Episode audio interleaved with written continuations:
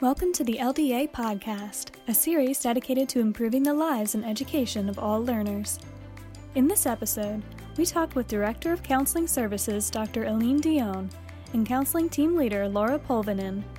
Both work at Landmark School in Beverly, Massachusetts, a school dedicated to helping students from 2nd to 12th grade who have language based learning disabilities and executive function disorder.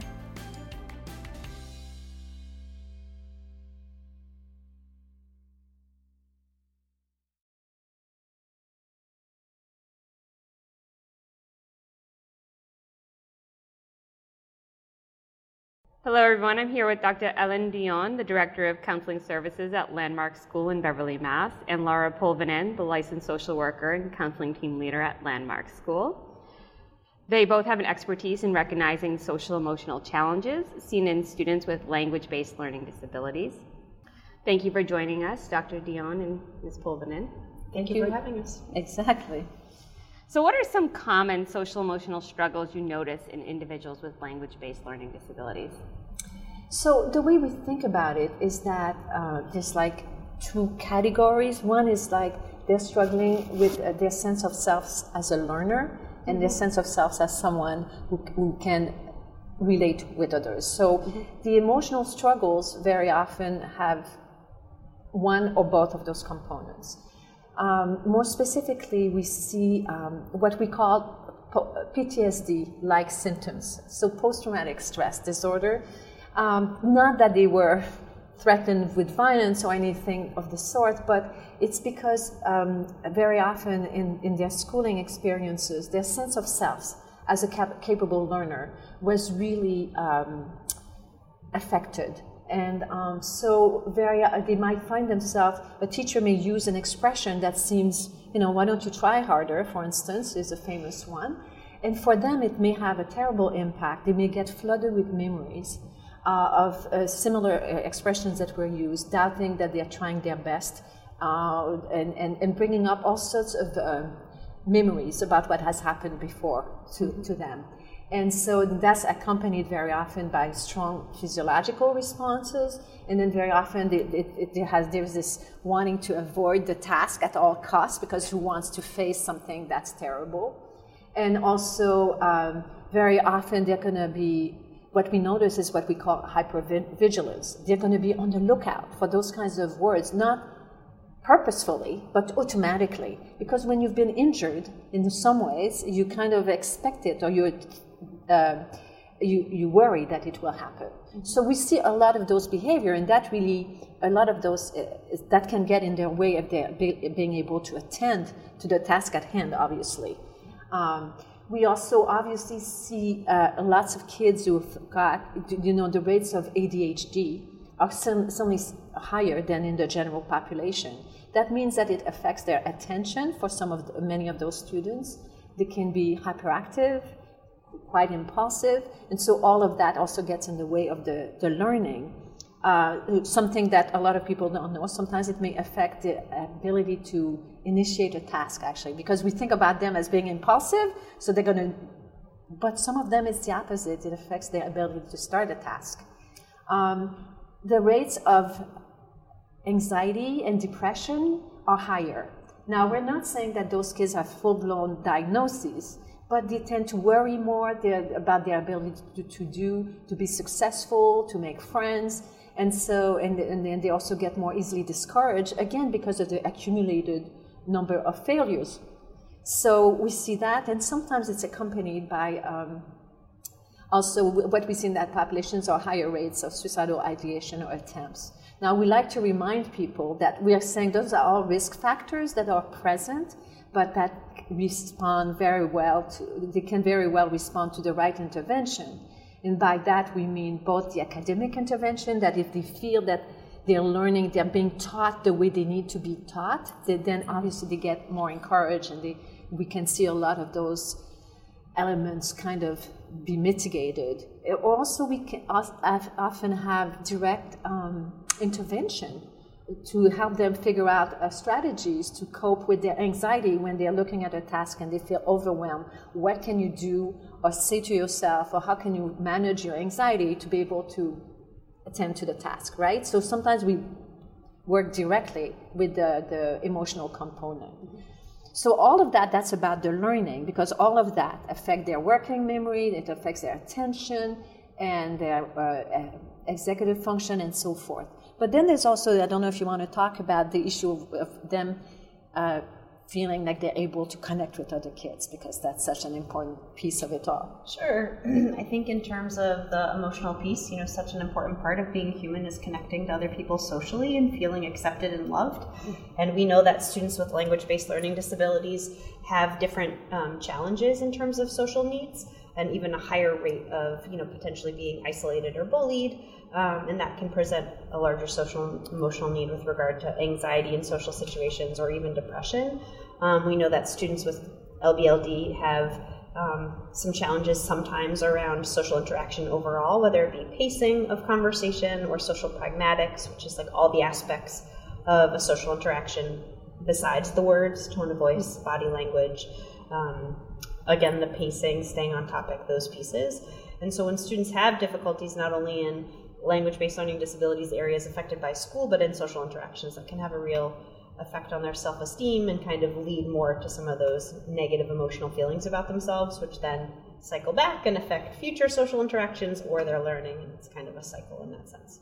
So the cycle really seems to be self confidence, social emotional, and feeling like community and part of something, and then academics. Where do you start as a teacher to even target Absolutely. Is there one area to start, yeah. or do you try and do it all at once? Or I think uh, you know, ideally, of course, doing it all, all at once, but knowing we're only human. I think the biggest piece is to have students feel safe, and I think good teachers want students to feel safe in their classroom. And when they create that environment where students feel like they're seen um, and that a teacher values who they are, that enables them to feel more comfortable to reveal whatever it is, um, whether it be their their challenge in terms of academics or that social piece. I think we have kids who have um, challenges with social pragmatics, but who are able to really do well in a classroom because they're given what they need academically and they're made to feel part of a community, even if they don't relate the way many of the other kids in their class do. And so I think teachers who foster that sense of you are part of this community and I want to know about you and I want to foster those strengths that you have and nurture you as a learner and address the challenges you have and that there's nothing wrong with you because you have challenges helps take care of that emotional piece and then they get more out of them academically right? A, a student who feels emotionally safe is going to take more risks um, and students who take more risks are going to learn more. What we find as a way to kind of develop that trust uh, between the student and the teacher is also if the teacher can find a way to have uh, for the students to understand what their learning profile is. Sometimes the teacher, if it's a, spe- a, special education teacher, can understand the reports and can explain. Sometimes this could be a psychologist at the school, or it could be, you know, it, sometimes you need to involve another professional. But the idea is for the kid to really understand what's going on. Um, let's face it, language-based learning disabilities, it's complicated enough because it's, it's a, a, wide range of possibilities in the menu of learning disabilities, and not all of them have the same. As we know, some of them struggle with um, dyslexia and have no trouble with expressive or receptive oral uh, information. So it's confusing for the kids themselves. And once they understand what it is that they're struggling with, that there's nothing that their, their brain kind of process information differently or process the written word differently, but that they can learn. They just need to learn differently. That makes a big difference. Mm-hmm. And already there's a sense of trust because this, this adult gets me. Mm-hmm. And also, it is, it's this beginning of a collaboration between the kid and the adult, right? Because it's not just that we're doing something to you. You get it so that you can help us kind of teach you, and we're going to work on that together. And the element that gets added to that is uh, letting them know that there are millions of other kids like them. So that again gives them hope, and uh, you know, and we can go on about the actors who you know, but who are who have dyslexia and so forth, and have managed, and people who have been successful in the different fields. But again, it's an, an idea of give, giving them a different perspective instead of I'm not able to learn. I think I learn differently. I think, you know, and, and, and, and there is hope for me. and then in itself creates quite a different environment in which to teach. And then, you know, there's obviously a number of specific strategies, but what we're talking about is creating a structure and a container in which, you know, as I said, it's different, the, the way that the teaching occurs. We have a student who said, in her advice to teachers, she said, Remember, they're not just brains in those seats. They're people in bodies with emotions and experiences. And I think that's really like the perfect message to teachers is yeah. these yeah. are complex individuals in the seats in your chairs and bringing lots of different pieces to the table. It totally captures that with what the students said. Yes. So it sounds like you're very much about empowering students. Is there a certain age, developmental level where students may understand their disability a little better or I would say students as young as second grade, when most students get diagnosed, can start to understand. Many of our students will say they knew in kindergarten that they were different because everyone else knew their alphabet and they didn't. Mm-hmm. Um, we know a number of twins who have a reading challenge or a language based learning disability, and their twin did not.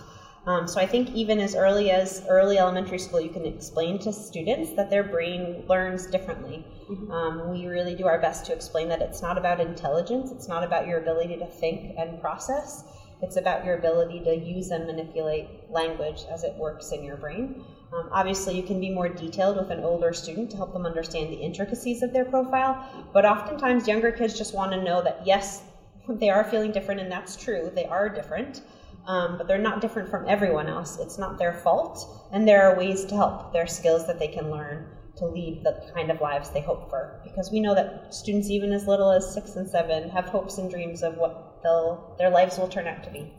Right. And, and what I like about this way of thinking about it is that it's like any of the big topics in life. Kids, we know they could be three or four years old and they wonder about death, right? They wonder about big topics let alone sexuality and, and all of this. but um, and so and what do we say? We say at different ages they can process it, but they, they process it at, for that period of life. Mm-hmm. And then maybe when they go to middle schools, uh, they, then they have to rethink about it. What does that mean?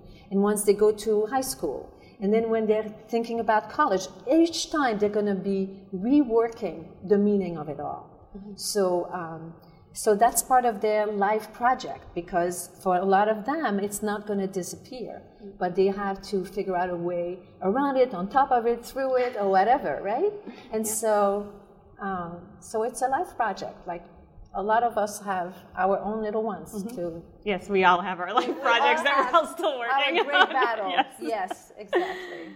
So you talked about kind of empowering students and helping them um, understand their disability, and then moving on to developing social emotional competencies, how, what are some interventions that teachers can use in the classroom to really um, help students progress?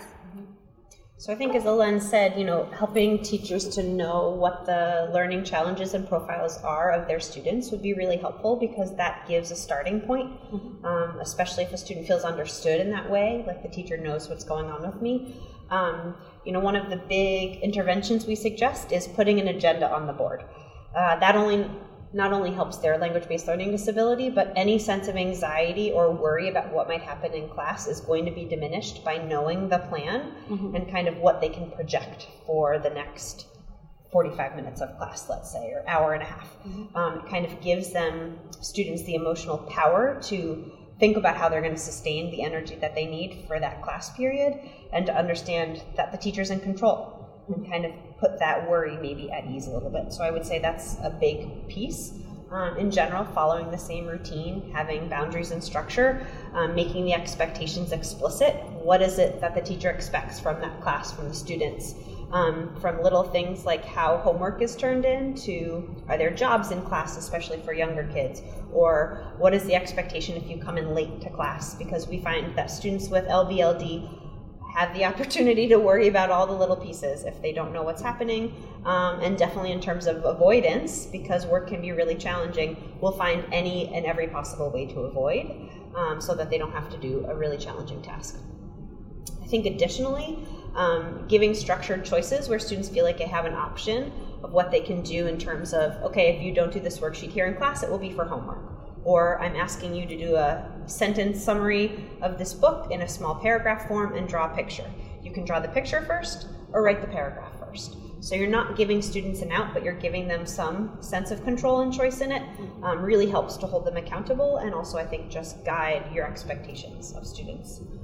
What else can you think of? There's lots of. Well, there's a lot we've had. That that's part of the uh, longer presentation. I, I guess uh, keeping in mind uh, again, uh, not all of the students with language-based learning disability uh, struggle with um, expression and and reception of language.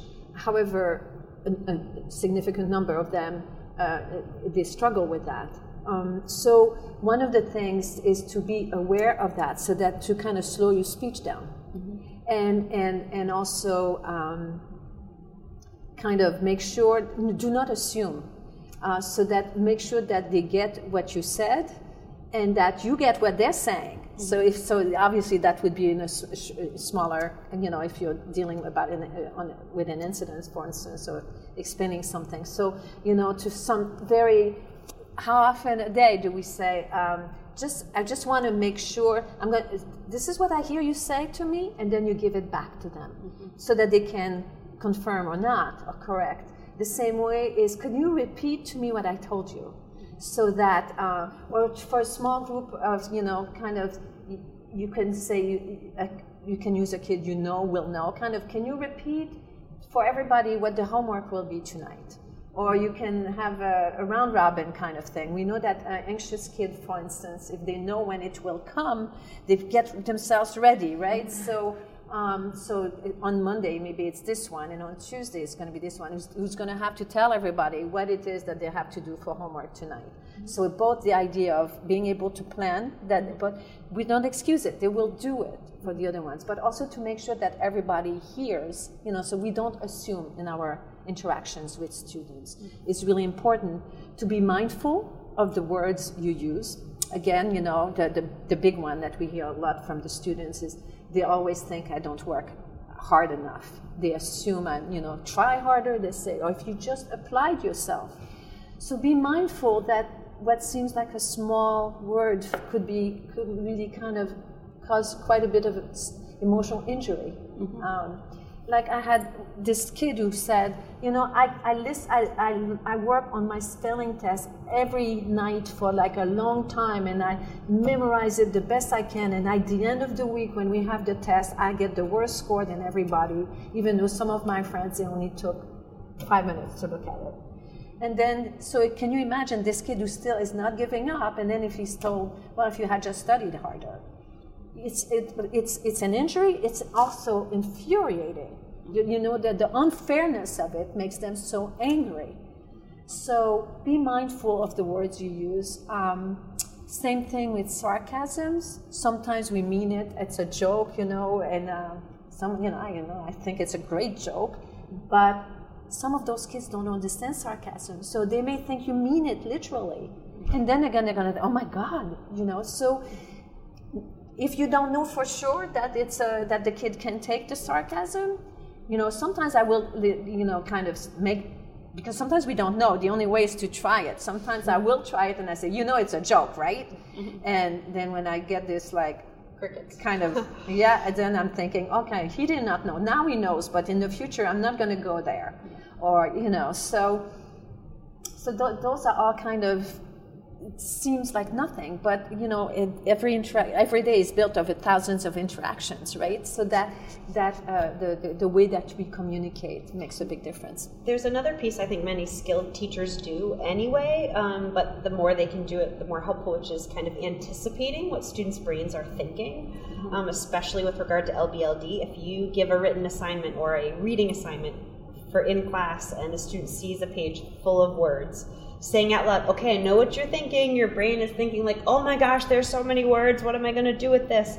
I think that helps mitigate the social emotional challenges right in the moment um, because you're kind of predicting what their brain is saying mm-hmm. and you're helping to regulate for them. So, where they might not have the skills given how overwhelmed they are with feelings to say, it's okay, the teacher's going to help me through this. They know that they're not going to give something that's too challenging for me. If a teacher can put that up front and say, like, I know what you're thinking. I gave you a three page summary for homework, and you're thinking you can't do this, but you can, you're going to use the template that we did, and then we're going to have a check in. I think that sort of talking through the process is both breaking it down, which is important, um, but it's also kind of conveying your level of understanding of their needs and their minds. So we hear a lot about homeschool partnerships, and we've talked a lot about the school front. Um, sometimes when students come home is when they completely shut down because they've held it together all day at school. So, what advice do you have for parents who are seeing maybe the meltdown or the frustrations of school come out in the home environment? I mean, besides snacks? Set snacks and just a little bit of downtime for yes, themselves. Yes. yes. yes. And it's a it's a it's a challenge at times. You know, with some of those ADHD kids, when you want them to do the work before the medication gets out of their system, so you mm-hmm. want to give them some downtime, but not too much because then then it gets worse and worse because then mm-hmm. they have even less ability to. Uh, I think the same of understanding your profile goes for families. I think sometimes we think LBLD is contained in the school day, and it's knowing it's not, and if families really understand the intricacies of, okay, slow down your speech when you're talking to your student, or know that they might not be responding to because they're thinking of the right words. Oftentimes we have students who say, I just agree with my parents because it's easier than trying to think of what to say. So they kind of put words in their mouths, which are well intentioned, but I think for students, they have processed all day long, and mm-hmm. it's hard for them to think and talk more about what is happening either in their school day or to explain a piece of homework to their parent um, than to just do it. And so I think it's understanding really if parents can take a class on the intricacies of LBLD um, or understand the anxiety that might go along with it. We always say to parents, it shouldn't be surprising that emotional challenges go in tandem with LBLD because if we as adults had to do something that we hated most. Let's see. Six hours a day, our taxes, taxes. for six hours a day. Like I'd be pretty cranky and worried too. Mm-hmm. Um, and helping parents to understand that, I think it's that perspective taking piece mm-hmm. um, that's really valuable at home. And I think it's the similar concrete strategies. If you have a plan, share it with your child. If you're having a certain expectation, uh, communicate that. Give them kind of markers for how the time is going to go so many of our students with LBLD have significant executive function challenges, so understand that that's going to pop up constantly. If you ask your child to clean their room, they don't know the steps. You have to walk it through for them, or don't get frustrated when they can't pack their gym bag. They don't they don't know what goes in a gym bag for soccer, even though they've worn cleats and shin guards and a uniform every day for the past two years. It's really having to kind of map that out and give students the tools to be successful. What, what I like in general also is um, to think about it at any age as a collaboration again. So when you say develop kind of, you know, make the expectations clear, clear, it's so nice when you, you can build it together. I mean, obviously there are no negoti- there are some non-negotiables. You're going to have to do your homework. Mm-hmm. So how about if we figure out this year you're now a fourth grader. So do you have a good place to do your work? Is it you know is it better when you're in the kitchen? Is it better when you're in your bedroom? And because there are different yeah. answers to that. So you want to do it in your bedroom this year? Okay well we're going to need to see if it works. So how will we know that it works? And so kind of do it with them mm-hmm. so that it makes again the difference between empowering and it's you know when you are part of the negotiations you you are less likely to see control struggles, um, which are obviously a beautiful way to avoid.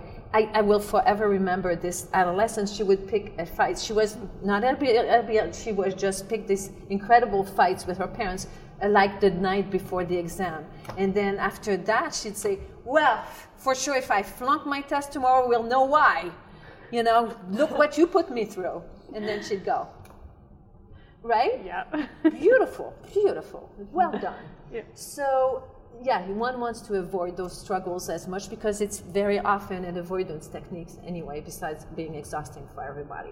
But you're more likely to do that when you you negotiate around the negotiables. Mm-hmm. Mm-hmm. And uh, so that would be so.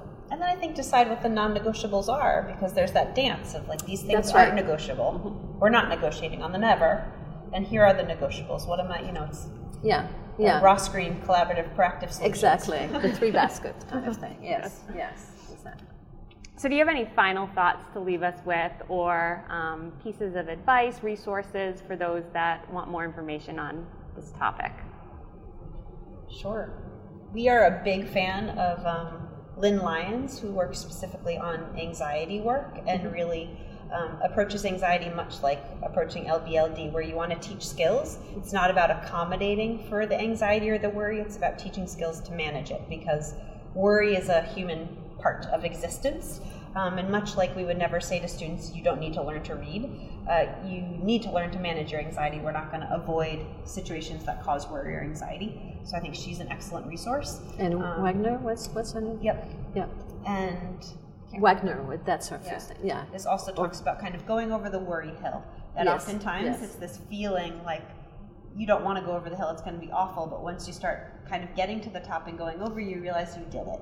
And for so many students, their heels dig in when they're going up that hill.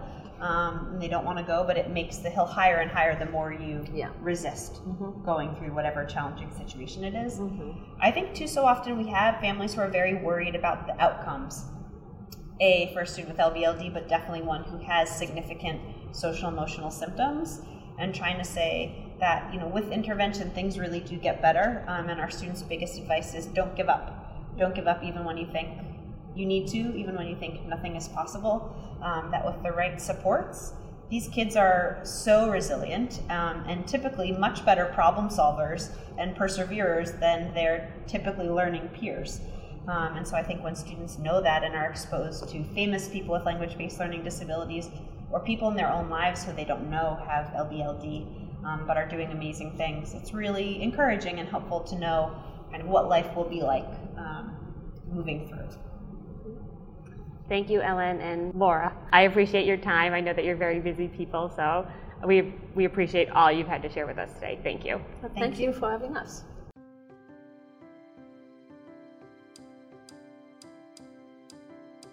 Thank you for listening to the LDA podcast. Our theme music is Little Idea by Scott Holmes. This series is made possible by the Learning Disabilities Foundation of America. In our next episode, we talk to Lynn McMurray and Julia Rivera from the North Texas FASD Network, a support group for those with fetal alcohol spectrum disorder, to talk about the connection between learning disabilities and fetal alcohol spectrum disorder. For more resources from LDA, visit ldaamerica.org.